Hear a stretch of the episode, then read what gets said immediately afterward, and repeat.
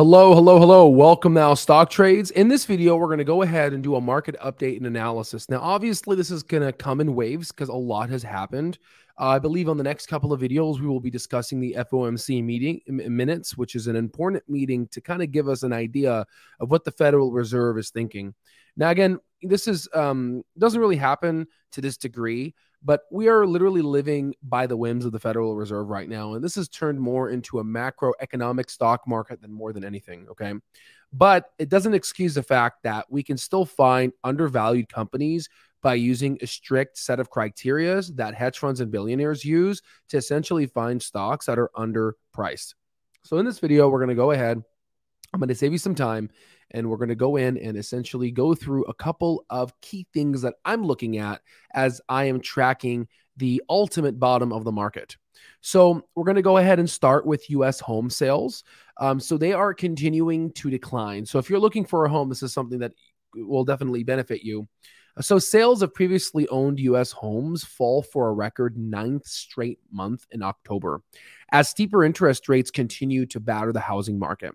So according to the Nas- National Association of Realtors, now I know there's a lot of real estate agents that watch our channel. Um, we actually follow you guys, uh, the contracts closing decreased by 5.9%, and sales declined in all four major regions of the United States. Okay. So existing home sales have dropped about 32% from their recent peak in January, and mortgage rates have retreated below 7%. But even so, the elevated rates, broader economic uncertainty, and high home prices have made potential home buyers nervous about the housing purchases. So this modest drop in mortgage rates may be temporary, uh, um, as the Fed as the Fed officials uh, um, are are going to essentially, you know, we're going to see in the FOMC meetings if they remain hawkish and tighten policies, if they continue raising interest rates at a higher rate, and I wish I will be able to draw this out to you in the future in terms of the three things that we normally look at when we want to essentially have a bull market green check mark according to the Federal Reserve, but not in this video. So the housing market slowdown is expected to persist because affordability continues to push buyers out of the market. First time buyers also face rising rents and higher inflation, making it more difficult to save for a down payment. Things are more expensive now. Just look at your eggs prices, your just typical eggs. Everything has gone up in value. I don't use a CPI to measure inflation. I just basically keep track of all of my I'm really I'm really boring I keep track of, and maybe you should basically do this too. I keep track of all my normal purchases and I basically create an Excel spreadsheet of how much things cost from the past and this and that. And what you can do is you can track your own inflation, right? And I believe that is actually a better track marker than the government. Okay. So you can also look at rents and rent prices and track those. And you can see it's it's not your CPI data. It's actually much, much more. Okay. So now that we went ahead and talked about the housing market, I want to also just briefly mention uh, companies boost capital investments to spire higher rates. Um, there's still investments happening within the market, and we'll talk about Warren Buffett, but a lot of investments are still happening even this time. But what's interesting here, and I always like to look at the consumer how is the consumer living? Are they living off of credit cards? Are they living off of something else? And what's interesting right now, Americans are starting to tap into their home equity. Most people are tapping into their home equity as high interest rates are driving up the cost of borrowing money. Americans took a $66 billion in home equity lines of credit, HELOCs, a 40% increase from a year ago. A HELOC, for people that don't know, allows homeowners to borrow against the value of their home and work like a credit card. But since the home serves as a collateral, the rates are much more favorable. So, you know, the average HELOC rate is around 7.7%, according to bankrate, bankrate.com compared with the average credit card rate of around 19.04%. So you can see, you know, what's going on here. But overall, um, there's so much only home consumers have. And if this continues, then they're going to go into their credit cards, and credit cards are becoming more stingy in terms of lending out money. I assume it's risk management. And that's going to ultimately feather into retail not being consumers not being able to spend money, which will drive the earnings per share, which is calculated part in due of the net income that Wall Street companies report to, or, companies report to Wall Street. And that could potentially have an earnings effect, which the market is somewhat pricing, and others think that the market is not actually pricing this. So we could see um, uh, big dips and some capitulations in bigger companies that this might happen, right? But uh, stocks that we normally talk about have already, honestly, in my opinion, have capitulated. Okay, so Target warns of soft holiday sales. Now, the data that I have right now is not the Black Friday sales. I, I usually like to take time to analyze these and and, and, and, and form a, um, a, critical thought before I go in and I engage it to my community. But uh, we're going to analyze the Black Friday sales. It's going to be interesting, fun, and we're going to see how you know what they do. But overall, though, before that, Target warns of soft holiday sales. So their profit fell nearly 50% in the third quarter as consumers pulled back on discretionary spending and company cleared um, through unwanted inventory. So essentially, Cathie Wood's inventory crisis, uh, you know, Target did a damn good job, but unfortunately, their profits decreased. Um, it is the second time Target has misjudged consumer demand this year, as company executives claimed shopping behaviors have been increasingly affected by inflation, rising interest rates, and economic uncertainty. I mean, I, I would love to hear um, how has inflation impacted your life? I feel like we have a good sample of folks uh, that uh, are, um, you know, listening to this channel. And if you could comment down below, um, you know, how has inflation affected you? And most importantly, if you're not part of the United States, please comment down below what you, what country you are from, and then comment down what the what the inflation rate of that country is, so we can kind of have an idea. All right. So, um, in terms of uh, Target executives, they said that consumers are rapidly giving up on discretionary purchases such as clothing, home furnishings, and electronics in favor of household essentials. Okay. So, retailers face uh, really an uncertain holiday season, and many expect the challenges and the challenging environment to linger into 2023. So now we're going to shift our attention into Berkshire Hathaway. So Berkshire buys a new stake in Taiwanese chip giant. We've already talked about this. We're going to do an intrinsic value calculation on him, but uh, part of our mastering stock market course, uh, we have in our course a list of um, in our uh, how to search for stocks.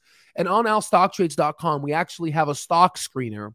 And if you can go ahead and use my experience in criteria of searching for stocks, you would actually have found Taiwanese uh, Taiwan uh, a semiconductor and a bunch of undervalued stocks. So my recommendation is to look through those stocks and then input them into our intrinsic value calculation and find undervalued stocks that have a good competitive advantage and moat. But overall, Berkshire Hathaway, BRK.A, bought nearly 5 billion of stock in, tai- in Taiwan Semiconductor, TSM, a rare and significant move into a technology sector by Warren Buffett's, right? But, you know, conglomerate, right?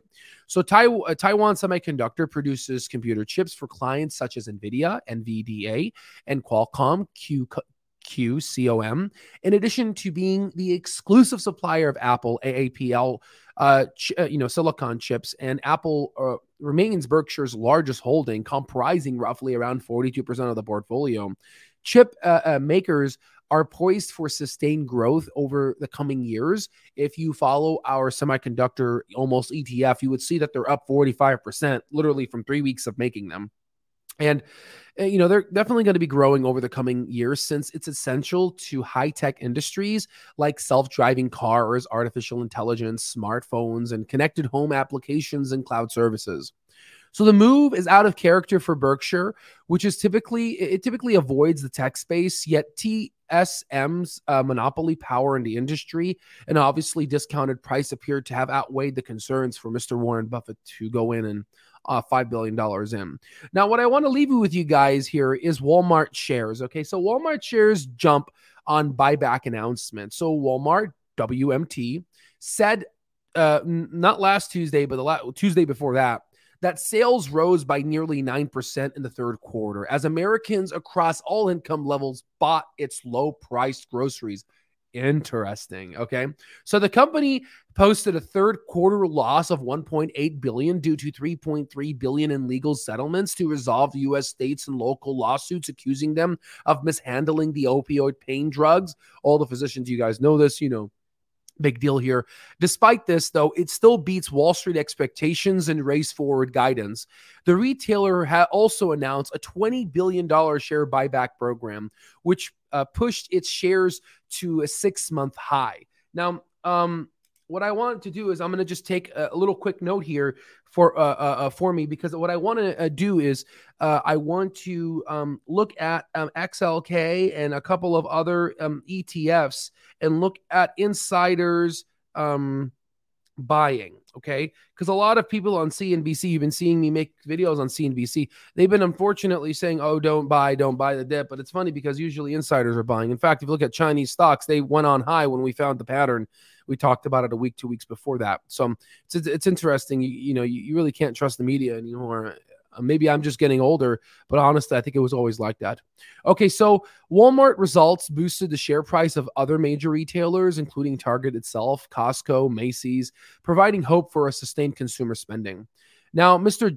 John David Rainey, uh, which is Walmart's CFO, he said that in this period of macroeconomic uncertainty, we're well equipped to continue gaining market share in the environment where consumers need to stretch their dollar further. So, overall, you know, what does all this mean and why am I basically looking at these? Well, the thing is, I don't really trust government reporting. I, I really don't. I look at it, I process it, and I interpret it.